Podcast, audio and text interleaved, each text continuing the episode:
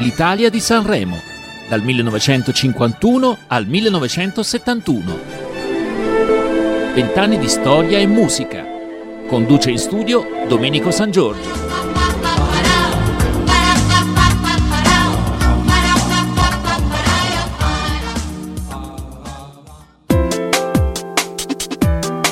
Cari amici che ascoltate la radio, ben ritrovati ad una nuova puntata dell'Italia di Sanremo. Un saluto a tutti da Domenico San Giorgio. diciassette puntate fa abbiamo iniziato questa avventura sanremese e così, anno dopo anno, o meglio puntata dopo puntata, abbiamo riscoperto la storia e le vittorie che si sono susseguite. Oggi è giovedì ventisei gennaio millenovecentosessantasette. E ha inizio la prima serata del diciassettesimo Festival di Sanremo, che si concluderà il ventotto, con la canzone vincitrice di Iva Zanicchi e Claudio Villa, dal titolo Non pensare a me, di Eros Sciorilli e Alberto Testa. Presentatore delle serate ancora una volta è Mike Buongiorno. Al suo fianco la soubrette cantante, attrice e conduttrice televisiva Renata Mauro. Nelle puntate precedenti non abbiamo mai parlato di Iva Zanicchi e quindi lo facciamo adesso. La Zanicchi nasce a Ligonchio, in provincia di Reggio Emilia, il diciotto gennaio del millenovecentoquaranta. È una cantante, conduttrice televisiva, attrice ed anche ex politica. Cantante dotata di grande grinta e professionalità, dal timbro vocale capace di spaziare tra generi musicali più diversi, dal blues alla musica melodica, soprannominata l'Aquila di Ligonchio. Assieme a Mina, la tigre di Cremona, e Milva, la pantera di Goro, fa parte del terzetto delle grandi voci femminili degli anni settanta. C'è ancora molto da dire sulla Zanicchi, i suoi brani, i concerti, le sue trasferte, ma anche del festival, che quell'anno fu teatro anche di altro. Ne parleremo ancora, ma tra qualche minuto. Adesso è arrivato il momento di aprire il libro di storia e lo faremo come sempre con Diana, che ci farà rivivere alcune vicende che sono accadute nel mondo e soprattutto in Italia in quell'anno. E allora ascoltiamo Diana cosa ci racconterà. Correva l'anno millenovecentosessantasette. A tra poco.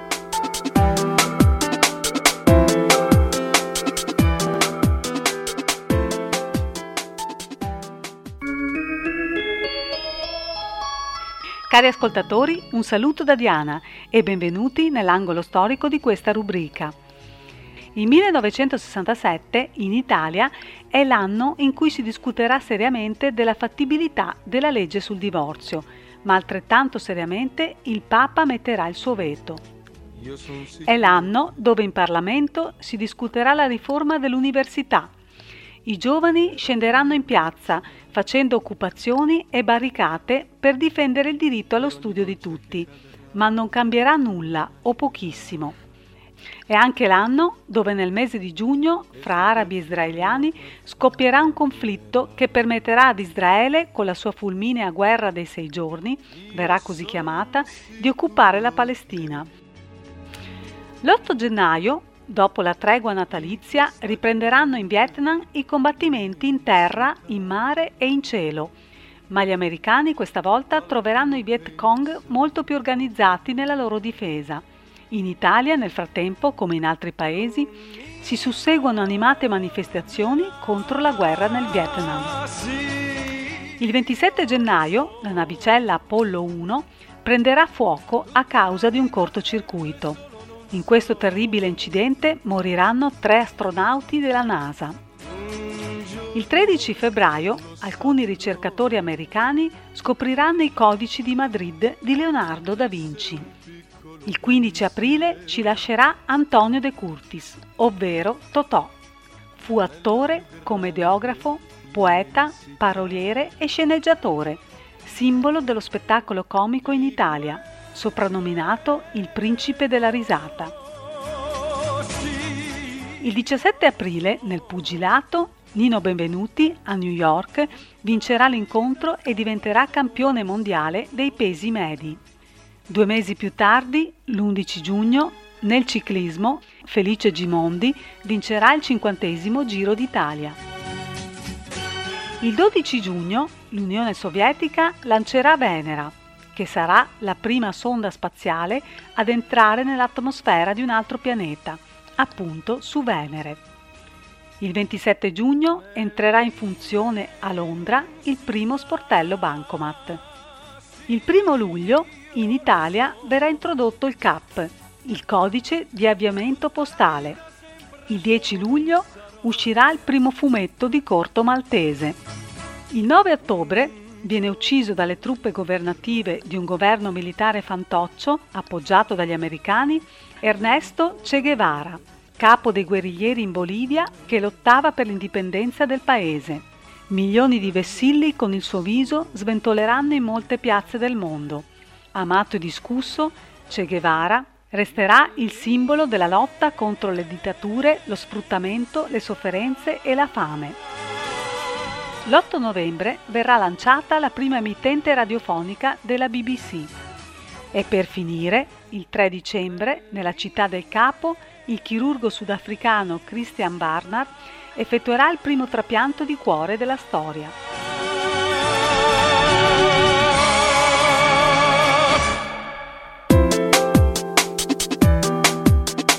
Sanremo millenovecentosessantasette. Ci eravamo lasciati parlando della Zanicchi, protagonista della canzone vincitrice di quell'anno. Una vita, la sua, costellata di successi. Si esibirà in alcuni dei più importanti teatri internazionali, come il Madison Square Garden di New York, l'Olimpia di Parigi, il Teatro Reggio di Parma e il Teatro dell'Opera a Sydney, tenendo concerti in oltre quindici paesi sparsi nel mondo, restando in vetta alle classifiche anche in quei paesi. Per lei hanno scritto tanti autori italiani, da Paolo Conte a Battisti, da Califano a Vecchioni, Mogol e tanti altri ancora. Parteciperà a dieci Sanremo e ne vincerà tre. La prima è quella di cui stiamo parlando in questa puntata, con Non pensare a me, in coppia con Claudio Villa, e venderà duecentomila copie di questo disco. Come vi avevo accennato, questa edizione del festival fu teatro di una brutta vicenda. Infatti passò alla storia per aver fatto da sfondo al suicidio del cantautore Luigi Tenco, presente anch'egli alla gara con Ciao amore ciao, abbinato alla cantante Dalida, con la quale era legato anche sentimentalmente. Il brano purtroppo fu eliminato dopo la prima serata. Le ragioni del suicidio del cantante non sono certissime, ma in un biglietto attribuito a Tenco troviamo queste parole: "Faccio questo come atto di protesta", e continua prendendosi con il pubblico della giuria e denunciava la deriva commerciale del festival a scapito della canzone d'autore, citando alcune canzoni come Io, tu e le rose della Berti. La stessa Berti, dopo anni, ricorda che fu trattata malissimo dalla stampa e che fu presa quasi come capro espiatorio del tragico evento che nulla aveva a che fare con lei. Sempre sulla scia di questa tragedia, anche Caterina Caselli, interprete di Il cammino di ogni speranza, durante l'esecuzione del brano nella seconda serata scoppiò in lacrime e lasciò il palcoscenico prima della fine del brano. Luigi Tenco ci lascia all'età di ventotto anni. Questa edizione del Festival della Canzone Italiana resterà avvolta in un velo di mistero. Prima di passare all'esecuzione del brano, altre due informazioni.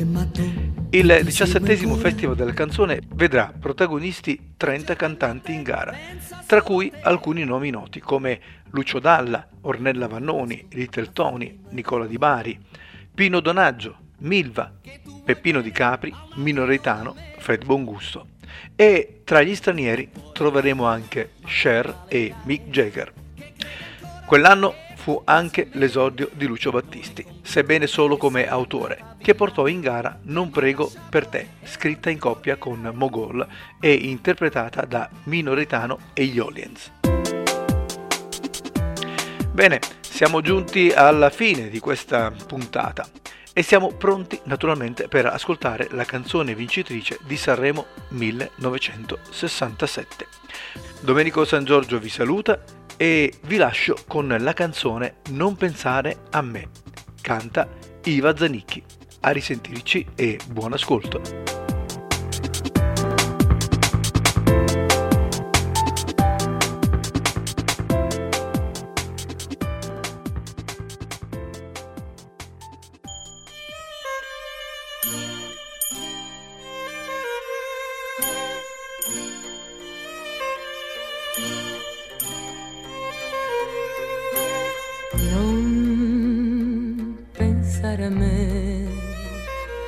Continua pure la tua strada senza mai pensare a me.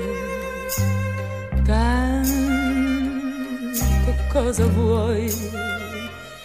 C'è stata solo una parentesi fra noi. Forse piangerò, ma in qualche modo, bene o male, tu vedrai, mi arrangerò. Anche se mai più sarò felice come quando c'eri tu. La vita continuerà.